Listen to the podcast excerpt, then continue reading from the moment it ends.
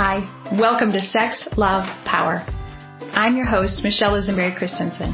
I work with couples who want to create lifelong love and ever deeper passion. And my clients are ambitious in every part of their lives. Given that, a conversation we're having a lot these days is about how we can call in the people in our lives who feel very differently than we do about the election results and how we can be loving with family members, friends, neighbors, and community members and be clear in our communication about racism, sexism, homophobia, xenophobia, rape culture, and issues related to systemic barriers to health and happiness that exist for so many people in our culture. As people ask me, how do I engage with these people whose views just absolutely baffle me? I find that my responses come directly from what I've learned from the people around me for whom I'm the baffling one. Or at least I have been at times and hopefully to a lesser degree with more experience as I gain it.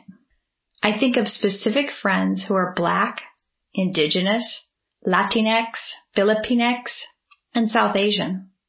I think of other friends who are transgender, gay, queer, parents of LGBTQIA young people, respectively. I think of friends who are Muslim and Jewish. And each of these people has, through how they live their lives, how they show up in community, how they respond to my friendship and my activism and why my well-intended white lady ignorance taught me how to engage with people whose views and behavior I might find objectionable, who I'd like to enlighten without being obnoxious myself. Because when did that ever enlighten anyone else?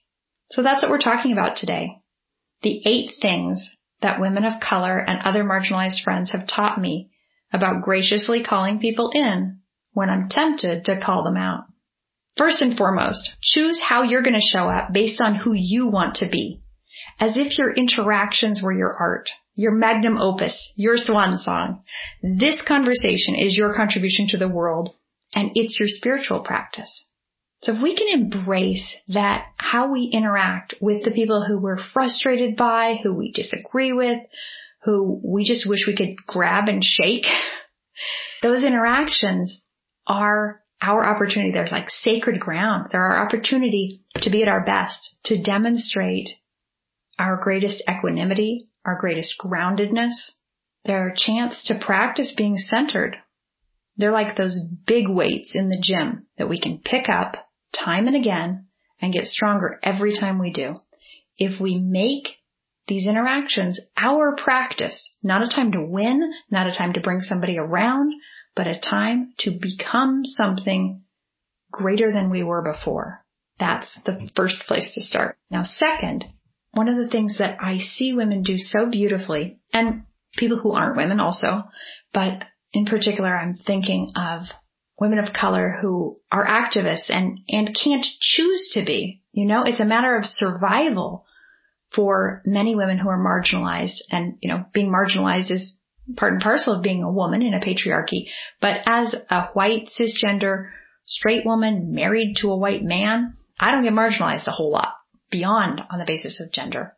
So women of color who are single parents, so many of my friends are activists because that activism is a fight for their lives and for their children's lives.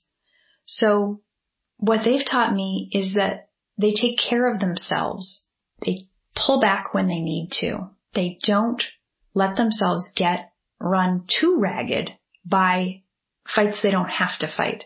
So this inspires me in two ways. One, anytime it feels hard for me to have conversations with people about views that are problematic because of the ways that they reinforce oppression for other people, I remember that those conversations are optional for me at some level. I think of beautiful women who demonstrate so much grace, so much resilience.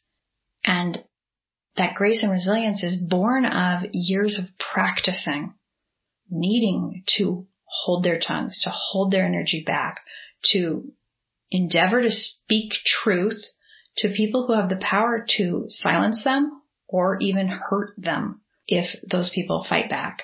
So I know that it might feel dangerous to you. Sometimes it feels dangerous to me to talk back with people who say things that I find oppressive or offensive, but it is always optional for me. So I try to be brave in the spirit of some of my teachers and friends. And the bottom line here is that we have to stay calm. That flipping out, becoming obnoxious ourselves if we think someone else is being obnoxious doesn't accomplish anything. It exhausts us unnecessarily. And that's not the way to bring about the change we want to see in the world. So above all, we've got to stay calm and stay, you know, being angry. Anger is productive. Acting out our anger is not productive. So build your skill at centering yourself and watch the vice presidential debate if you want to see what that kind of skill looks like in action. Third, take the long view. I mean the long, long, long, long, long view.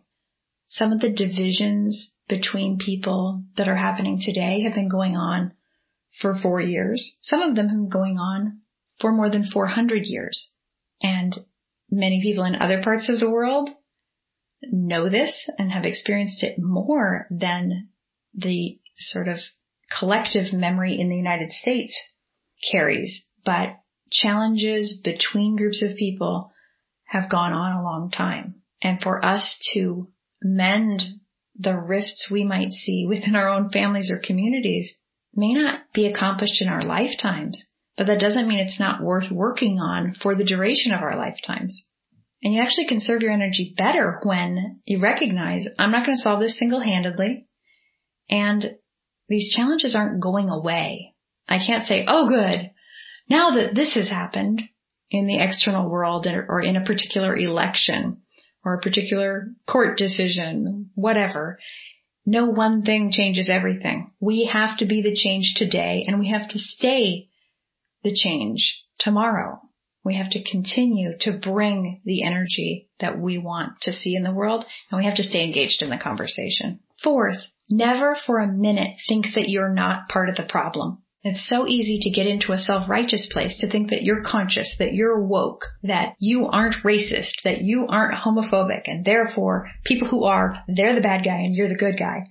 But the bottom line is that many of us have privilege on at least one axis. You know, I have the privilege of education, the privilege of my skin. I have the privilege of not being first generation college educated, but second generation.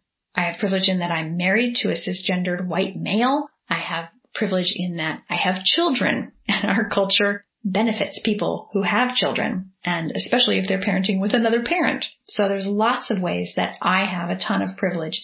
And if I ignore that for even a minute, then I ignore the ways that I benefit from all of those systems that give me privilege and the ways that that privilege comes at the expense of people that those systems oppress. When I have straight privilege, that oppresses people who are queer. When I have white privilege, it oppresses people of color. I get advantages that other people not only don't get, but that rest on other people's loss. So ignoring my privilege tends to turn up my self-righteousness in the face of people I see as more oppressive than me or more ignorant than me. And when that happens, my usefulness gets turned down and my kindness gets turned down toward everyone. That's really not helpful. So just remembering, staying humble. I am part of the problem and I simply need to look for ways to be the solution in every moment, regardless of who I'm interacting with. And there's always opportunities for me to do that. Fifth, never condescend yeah, there may be a way in which you're more enlightened, more conscious, more aware. You might have worked really hard to become aware of your own white fragility and privilege. You might be really connected to a really diverse community of people and really aware of how much that contributes to your life. And that's wonderful. And that's what you need to be doing, but it doesn't make you better than anybody. That's your bottom line to be engaged. And it's your humility and your open heartedness that make you the change you wish to see, not the fact that you've done your work and now you feel proud of that in a way that makes you feel superior to somebody else. People who don't seem to be open-minded are people whose hearts have been closed by hurt. Things have changed really quickly in our country in some ways. And there is a way that a culture that people valued and felt safe in is dying. And so those people, you know, more white people voted for Donald Trump this time than last time. And that's because they feel hurt. They feel afraid. They feel left behind. They want someone to protect them from losses and changes that bewilder them. They consciously or unconsciously really disdain feeling looked down on. Intellectualism and science and people who embrace change, and especially people who think they're superior to them, really feel offensive to them. Don't prove them right. Don't be that condescending person. Show up with kindness, with respect, with open-mindedness and open-heartedness, and you'll get a lot further in bringing their minds forward if you perceive it that way. And admittedly, I do. But you know, we don't have to be condescending. Number six, listen with curiosity. Help people feel heard in their feelings and their hungers and their needs. People make sense even when they don't. And I have been moved to tears by the ways that I have been shown that kind of compassion and understanding for my own, you know, white girl tears and my own frustrations and pains as I try to do better by people around me and fumble through my own ignorance.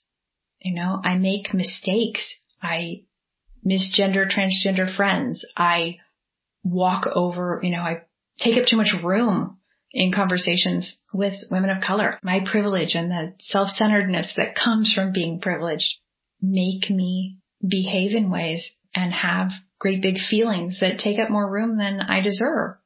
And yet people hold me with tenderness. So that's how they've taught me to hold others with tenderness, even when they don't seem to make sense and when my ego says they don't deserve it. So when there are people who feel like they've been marginalized, even though they're deeply privileged, give them some curiosity, some space, some grace. Carl Jung is quoted as having said, the world is half right and half wrong, but that doesn't mean that half the people are 100% right and the other half are 100% wrong. It means each one of us individually is 50% right and 50% wrong. Find out what is 50% wrong in yourself and what is 50% right in your neighbor and the world moves together again. Now I might, you know, question Carl on that one a little bit. I don't know that everybody's 50% right, but really the bottom line is that in this lifetime, in whatever percentage I'm wrong, I've got plenty to do. I don't need to focus on what's wrong in my neighbor if I just focus on where I could be more right, more kind, more generous, more expansive, more constructive. And it brings me great relief to say nothing of what it does for our relationship when I focus instead of on the ways in which my neighbor or my brother or my cousin or whoever is wrong, if I focus on what's right about them, where they already make sense to me, and if I focus my curiosity on what else am I missing? How could I understand them better? How could I appreciate them more? There's always more there to discover. Number seven, engage as if your life depends on it. So this is something I've learned from some of my Latina friends and some of my black friends that they don't have a choice personally, but to self-advocate, to advocate for their children, to advocate for other members of their community who are vulnerable in the same ways and, and even bigger ways. And you know, when we really practice what I believe spiritually, that we are all interconnected, then I can't afford to either. I can't afford to not engage, to not be an activist and an advocate. And the thing that's really at stake for me on a daily basis is my humanity. If I don't engage in humane ways, I lose my humanity. If I allow myself to get into anger and shut down and blame, then I've lost already. And the problems in our world need me here, open-hearted, open-eyed, and engaged with all my juices flowing, not shut down in that kind of blame. So we have to pursue both connection and truth. Now, engagement doesn't just mean like be nice to everybody and skip over the things that don't work. You know, when someone says something in your presence that sort of presumes that you share their prejudices, by all means, that's a time to say like, oh, why do you say that? Oh, are you assuming that I feel that way? I really don't. Do you want to hear how I feel about that? You know, get permission, but by all means, speak your truth and get curious about theirs. This isn't about just making nice. It's about keeping relationships so that we can build more understanding in all directions. And finally, stick up for others. Never let bullies assume your complicity. Anytime you are somewhere where your power, your privilege, your relative safety because of your wealth or the fact that you're packing heat or whatever it is that's going on. There's a way that you have something that could protect someone else. Simply your presence. You know, going and sitting next to somebody on the subway because she's wearing a headscarf and other people are giving her looks or harassing her. If you sit next to her, you can lend her some of your safety. I see women who I know are working hard to maintain their own equilibrium in the face of various factors that make their lives harder, various pieces of the oppression that they face. I know they're tired. I know they're spread thin. And those are still the people that I see gathering support for even more vulnerable people in the community. Those are the people who are rallying the troops and calling forward the aid that can be lent to positive causes. So that's a way that such people give me courage and help me remember that, you know, if you want something done, ask a busy person. And there are always people who are looking for what else they can do, whether they can dig deeper, what else is available and who's hurting more than they are. And they make me want to be brave and strong and be that person and dig deeper and give more and show up. You know, and refer back to the first or the second point I made, which is that you have to maintain your own equilibrium. You've got to take care of yourself and rest. And that's something else that friends have taught me, you know, that your own joy is a really great way to put a thumb in the eye of those who would oppress you. You know, it's one of the most subversive acts to be joyful, to care for yourself, to take care of yourself if parts of the world are saying that you don't deserve care and you don't deserve well-being and that they're not going to make it easy for you. If you claim it anyway, that's pretty subversive and amazing. So I've learned that and being able to bring your joy and your love and your generosity to people who expect the opposite from you or people who are dishing out the opposite of that to you is pretty subversive and, and kind of fun in a little twisty way. So enjoy that, play that game, organize resources to help solve real problems. Keep digging deeper and finding how you can show up in a way that empowers you and others. And another piece that I love is the courage that I see in activist friends who will ask again and again, when people say they have good intentions, then demand that they back that up with money, with support, with time. Insist that they show up. You know, I have friends that do that. They say, where are you? Put your money where your mouth is. Put your behavior where your mouth is. Be the advocate, be the ally that you say you want to be. And you can do that even with people who don't say that that's what they want to be. Know, when they say, well, I'm not this way or I support that. Of course I believe in this. Ask for action. Call people forward at the holidays. YWCA, there are lots of other places that want toys for kids or support for women in domestic violence shelters with their kids or without kids. There are lots of ways that we can support other people and you can ask the people around you to step forward and support. And it's a great way to engage for them to see you doing good and them to join you in that. So those are eight ways that I have learned to call people in because those are eight ways that people have called me in and I really love them for that. And you know who you are. Thank you for listening. And I really hope that this is just the beginning of our conversation about this topic. The Secret Society of Turned On Women over at society.lizenberry.com is a great place if you have questions or want to share your experiences or join in this conversation about creating the kinds of communities and friendships and love relationships that we all want, even with people who see things very differently than we do. It's all happening at society.lizenberry.com and that link is in the show notes at lizenberry.com slash episode slash 014. Now, if you've enjoyed this episode or other episodes, what would help me and the podcast immensely is if you would leave a review, particularly in Apple Podcasts, because those are a huge help in finding new listeners and growing the positive impact that these conversations can have. So please go leave a review right now with a few words about what the show gives you. I would so appreciate it. And hey, have you subscribed to the podcast? You'll want to so that you never miss an episode. Please go to Apple Podcasts or wherever you listen and hit that subscribe button so you always get notifications of new episodes each week. I am literally physically relieved by the election results. I'm so hopeful and joyful to have a woman of color as our vice president. But I also believe that the 55% of white women who voted for Trump, despite his egregious sexism, objectification of women, and predatory behavior, are the collective responsibility of other white women like myself. We can and we must build bridges to those people with whom we don't see eye to eye if we're going to create a just, equitable, and safe society where future generations are assured of freedom and opportunity. I'm really grateful for the opportunity to convene this conversation. It is such a joy and an honor. I hope this episode has helped you to cultivate the courage and the skill to walk open-heartedly into difficult or uncertain conversations with people in your life. I will see you back here, same time next week.